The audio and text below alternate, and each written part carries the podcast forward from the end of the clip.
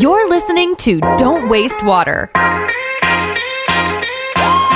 have a lot of folks who are going to retire very soon within the next five, ten years. And with their retirements, a large amount of institutional knowledge will leave these drinking water and wastewater systems. Hello, bonjour, and welcome to the Don't Waste Water podcast. And this is a career. You can have a lifelong 30 year job where you have dependable living wage throughout your entire life. That's something that we need to do a better job of raising awareness. I'm your host, Antoine Walter, and in today's episode, I'm delighted to welcome Kendra Morris as my guest. If you don't know how to teach people to include people that are diverse, then you're probably not going to integrate them very well into your workforce and your culture. Kendra is President Northeast Region at Veolia North America, and I am a, uh, a champion of water professionals. she'll explain what that means in a minute. Most people in the US can't pronounce Veolia's name. So when they see our name, they don't understand what it is that we do. Veolia North America helps customers address environmental and sustainability challenges in energy, water, and waste.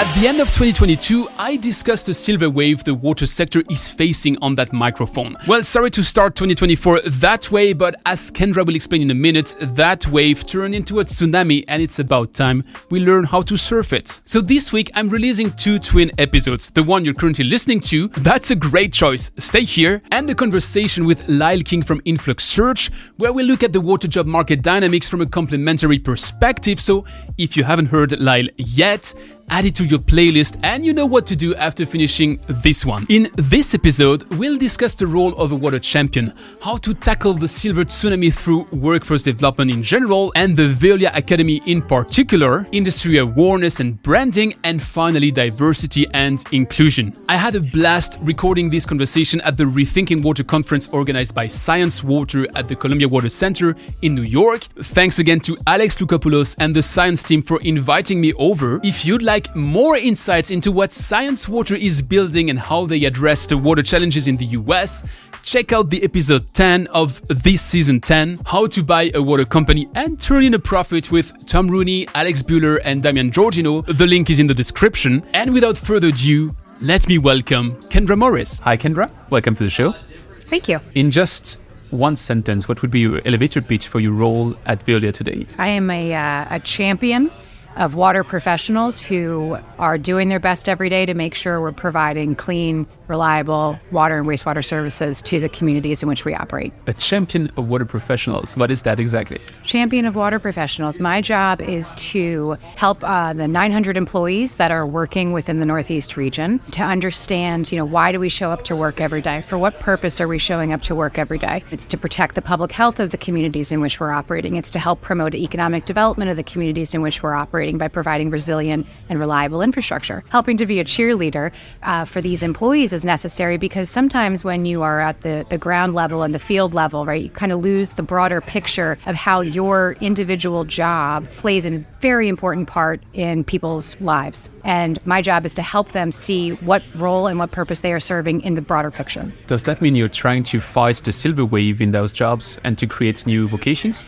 Absolutely. So, silver tsunami, right, is coming, and what do we have? Uh, half of the workforce is going to retire in about. was stopping at the wave, but you're talking of tsunami, so it, it escalated. It escalated, absolutely. We have a lot of folks who are going to retire very soon within the next five, ten years. And with their retirements, a large amount of institutional knowledge will leave these drinking water and wastewater systems. And so I am very, very focused on developing internship programs with state technical high schools. For example, in Connecticut, we've developed a partnership with the state technical high schools where we're getting seniors to high school to spend six weeks in their summer working at one of our plants one of the city plants in which we operate. And then throughout their whole senior year, they continue to work there with the idea that when they graduate, they'll be eligible to apply for a full time job and come and work. What we're looking for is to be able to find residents who live in the communities in which we operate so they can be employees because if you have local employees locally based employees it not only builds trust with the community but it also just helps improve the, the value of what our work is and, and There's a sense of purpose. Absolutely, the sense of purpose. We're very focused on trying to build up this pipeline of workers through internships. And the other thing is, people want jobs and they don't know that the water career exists. And this is a career. You can have a lifelong 30 year job where you have dependable living wage throughout your entire life.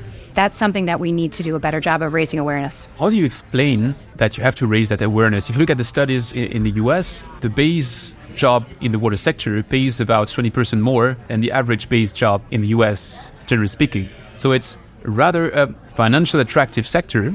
And yet, as you said, the average worker is five or six years older than the average of the US. So the demographics don't speak in the right direction, even if financials and the sense of purpose should be good reasons to work in water. So, how do you explain that dichotomy? I don't know if I can explain that. Yeah. Um, what we find is that we attract people usually because of the wage, right? And because we can guarantee them a job, a permanent full time job. And people stay because of the sense of purpose. I don't know how to explain the dichotomy. When we see if anyone ever leaves, it's usually to find a higher paying job. And oftentimes we find they will come back to the water industry because that higher paying job did not provide that sense of satisfaction that they had in their prior job working for us. It's especially especially interesting if COVID has brought something is that importance of purpose in what we do. We've seen wave of generations which were just leaving their job because there was no purpose. So we should see the trickle effect in the water sector, which is one of, if not the most purposeful sector in the world. So why don't we see those effects? Why do we need champions? I think people don't know that water is a career option. They don't know who Veolia is, for example. Most people in the US can't pronounce Veolia's name.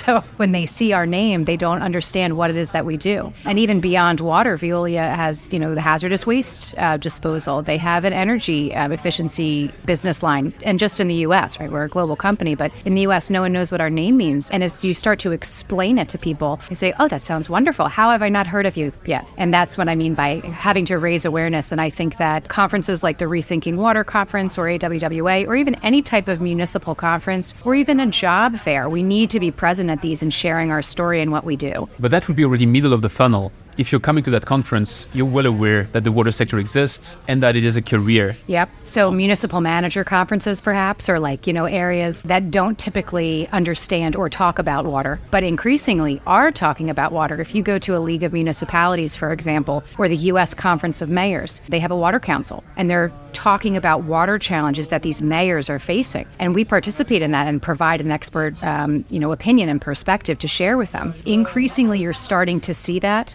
topic be brought up on the municipal level, which is critical. The other thing is everyone wants jobs. And so as soon as you start talking about the water workforce and have the, this be a lifelong career, that perks a lot of ears. And this year, actually, Veolia has announced Veolia Academy. Veolia Academy is an online training course for water and wastewater professionals to get certified. If you're certified, you can get a license. And if you get a license, then you're set for your life, pretty much. And Veolia decided we're going to allow anyone to take these courses for free, whether it's our competition, whether it's municipal workers who don't use Veolia as a contract operator, doesn't matter. The need for educating the next generation of water workforce is so great that Veolia just said, you know what, we're going to invest in this and we're going to open it up to everyone because a rising tide will raise all boats. How long is a typical cursus you take on this? There's dozens of different, under drinking water treatment, under drinking water distribution, under wastewater treatment, under wastewater collection. There are dozens of different courses, and every state has a different certification requirement. And so, what Veolia did is try to get accredited with every single state so that our courses do apply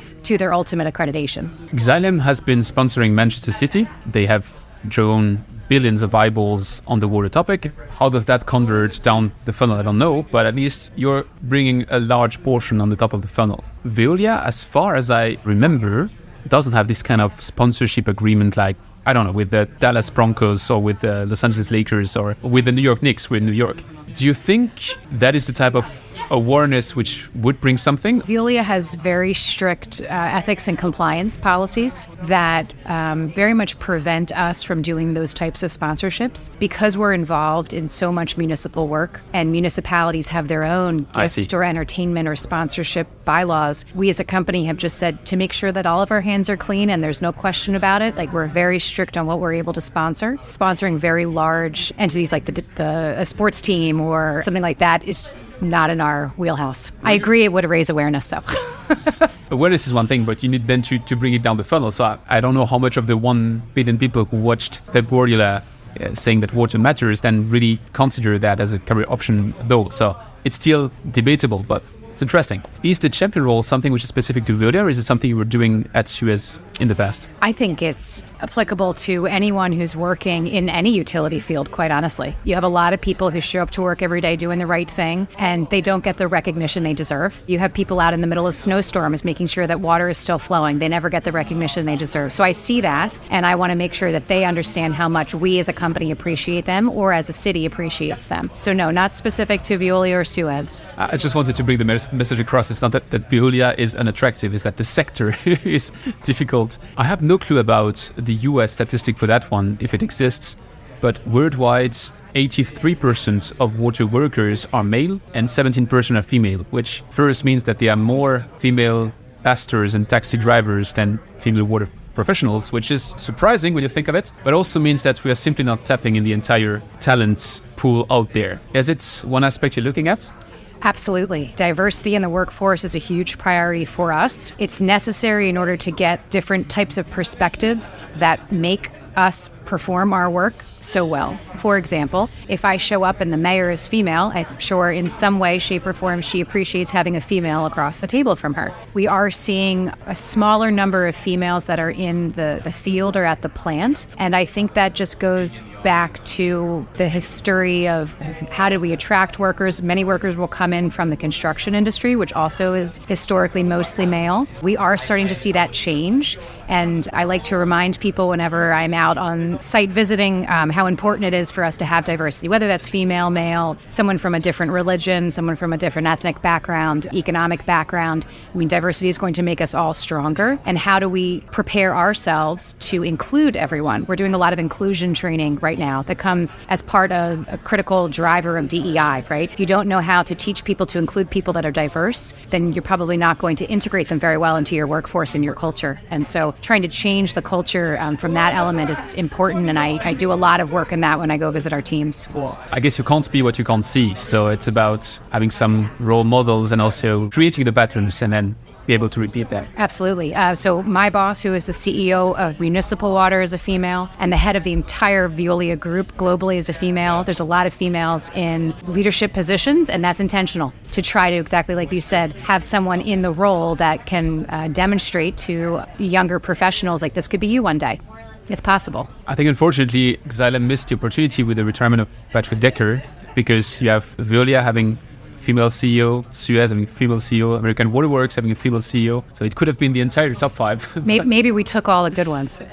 so yeah, that's that's also possible. It's very valid. Yeah, um, yeah, but it is hard, right? If you don't, and we, I personally work very hard on trying to identify young females um, that are high potentials in our organization and help coach them. You need coaching. You need to help them train and understand what does it mean to operate at a certain leadership level. And I think for a long time that hadn't been provided to females. So that's also one reason why there might not be a large pipeline pipeline of female workers that are eligible for these jobs. I have a crystal ball question to round it off. If you look now into five, 10 years in the future, what will tell you that you have a positive impact? This is going to be an interesting answer. Being able to have reliable data on our drinking water and wastewater systems that is standardized across maybe Veolia and all of the water industry, if I can make a hope. In five years, that might be uh, a little ambitious, but being able to have that standardized data on which we can rely and make operational decisions, to me, would be the absolute next step to us being able to elevate the water industry and be able to continue to provide clean and reliable water and wastewater service.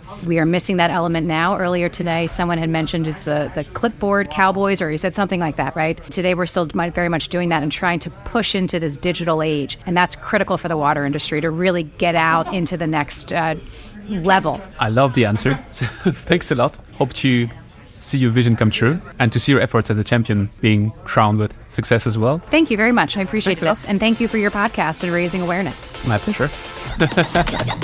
Thanks for listening to Don't Waste Water. This podcast was brought to you by GF Piping Systems.